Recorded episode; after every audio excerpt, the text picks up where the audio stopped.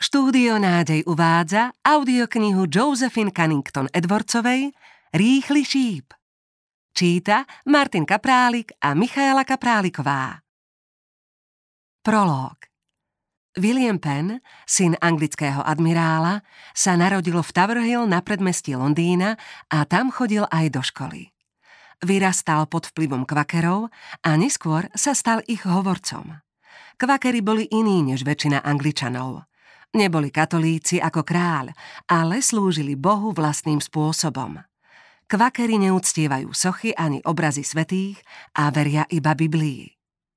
Mnohí boli pre svoju vieru uväznení, ba aj popravení. V období okolo roku 1680 bolo prenasledovanie čoraz krutejšie, preto sa pán William Penn rozhodol, že si nájde aj so svojimi príbuznými nový domov vo vzdialenej Amerike.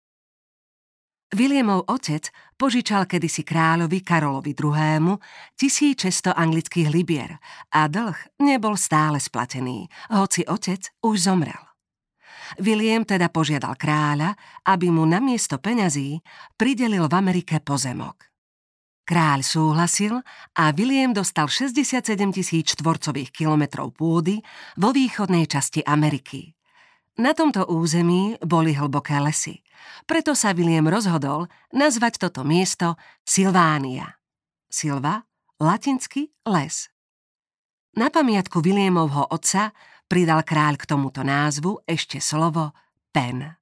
Nová zem teda dostala meno Pensylvánia, Penové lesy. Mnoho kvakerov tu našlo svoj domov.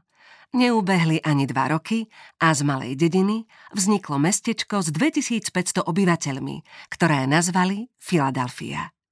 William si prial, aby v tomto meste bratskej lásky, čo je význam slova Filadelfia, bola pri každom dome aj záhrada.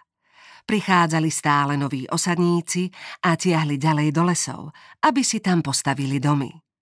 V lesoch žilo mnoho indiánov, ktorí lovili srny, medvede, vlky a líšky. Meso zvierat jedli a kožu používali na stany aj na oblečenie. Indiánske ženy pestovali kukuricu a zeleninu a pripravovali jedlo pre svoje rodiny. Spôsob života indiánov nemal nič spoločné s tým, ako sa žilo v Európe a preto ich osadníci často považovali za divochov.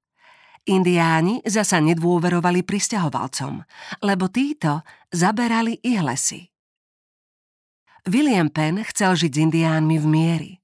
Zišiel sa s ich náčelníkom severne od Filadelfie pri Šekemaxone, aby s nimi uzavrel zmluvu. Vysvetlil im, že pôdu odkúpil, že kvakery majú radi spravodlivosť a že veria v dobrú vôľu všetkých ľudí. Indiáni zas slúbili, že budú žiť s osadníkmi v miery, kým bude rásť tráva, budú tiecť rieky a slnko s mesiacom budú na oblohe.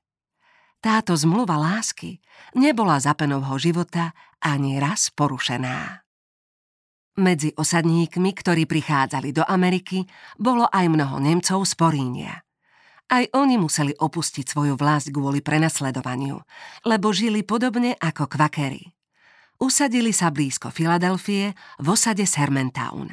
Neskôr prišli aj luteráni z Falka a založili mesto Eaton, Aletown, Reading a Lebanon.